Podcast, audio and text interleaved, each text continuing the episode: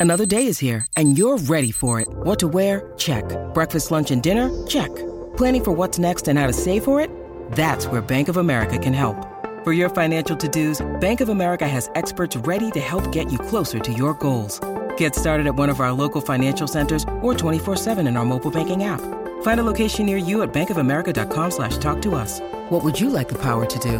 Mobile banking requires downloading the app and is only available for select devices. Message and data rates may apply. Bank of America and a member FDIC. What is going on, beautiful people? Welcome to another episode of the Narcissist Code. I'm your favorite self-aware narcissist, Mr. Lee Hammock, better known as Mental Healness across all social media platforms. If this is your first time seeing my face or hearing my voice, I'm a diagnosed narcissist, and I use my platform on social media to raise awareness for NPD, get more people into therapy, and also validate the victims, survivors, and the thrivers, thrivers of said disorder. Today's episode is going to be about how some narcissists, some narcissists and toxic people will they will tell you the problems. They will tell you their problems, but not but but not provide solutions. Like I, I, tell you this to people all the time that a lot of people think that narcissists just have an inability to be honest. Like no narcissist, narcissists lie all the time, rabble, rabble, rabble, which is true. Narcissistic people do lie all the time, but some narcissists are overly honest. And sometimes, if you're trying to hold them accountable, they will tell you the truth, y'all they will absolutely tell you the truth. I think this blows people's mind when I tell them this. That you can use the truth to manipulate people with. And it's, uh, it's just, a lot of narcissists and toxic people can use the actual truth and tell you the truth and manipulate you with it. They'll tell you all the problems that they have in their life. Childhood trauma. I got beat up when I was growing. I got bullied uh, abandonment issues, whatever. They'll tell you their problems. They'll tell you what they've been through. I got cheated on when I was younger. My parents got divorced when I was younger. They'll tell you all this stuff. They'll tell you all their problems, but not but not provide solutions for those problems. They'll just tell you the problems to make you feel sorry for them, to make you feel guilty about wanting, wanting to leave them somehow, to make you feel guilty about trying to hold them accountable for something that they have actually done to you. They're trying to make you feel guilty for this type of stuff. But then you ask yourself, I'm telling you, where are the solutions at?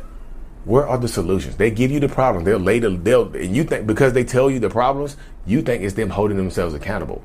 But if they're not providing any type of solutions or working towards any type of solutions, then it's just more manipulation. I hope that makes sense, y'all. They will tell you the issues and things like that. Oh well, I cheat on you because I got cheated on. My I, got, I cheat. The reason I cheat on you so much is because they either say something about it being a sex addict, or they can say just like my mom cheated on my dad, and I never ever could trust women. So I'm just that's why I cheat a lot. And then you feel bad. Sometimes you feel. I know this is kind of crazy, but like sometimes you feel bad because they get their mom, they saw their parents break up because of cheating and things like that. But where's the solutions? I'm a sex addict. Where's the solutions, y'all? I'm just asking, where, where are the actual solutions to these issues and things that are coming up, that are arising, that they're being open and honest and telling you about? But where are the actual solutions to these issues? You mean as an artist? Can I, how do I tell? How can I tell if a narcissist changed? He admitted everything he's done wrong, but what are the solutions? They will admit that they cheated on you. They will admit that they lied to you. They will admit they they, they got caught in a lie. But where are the solutions? I won't do it again. That is a, is that enough for you? The promise of words telling you telling you that they won't do it again is that enough for you? Ask yourself this question: like, I won't do it again. I know I cheated on you, but I won't do it again. I promise. That's all. That's all it takes. Is that all it takes for some? That's all it takes for some people. And that's me trying to chastise, but like you see how how low the bar is for forgiveness and reconciliation. Like all it takes this little bit of stuff right here to get into these situations where it goes like that. I mean, it does. So ask yourself: Is it like problems? Telling you the problems is not the solution, y'all. I just feel like because because this might be the first time that they've been honest with you and upfront, and you think they're holding themselves accountable. You in your mind, you like, hey, yay Yay, finally, finally some accountability. They told me all the problems. They told me everything they ever done. They admitted all this stuff. I feel good. And that's not enough. They told you the problem. They told you the problems to get you to be quiet. When you need mealtime inspiration, it's worth shopping Kroger, where you'll find over 30,000 mouthwatering choices that excite your inner foodie. And no matter what tasty choice you make, you'll enjoy our everyday low prices, plus extra ways to save, like digital coupons worth over $600 each week. You can also save up to $1 off per gallon at the pump with fuel points. More savings and more inspiring flavors make shopping Kroger worth it every time. Kroger, fresh for everyone. Fuel restrictions apply.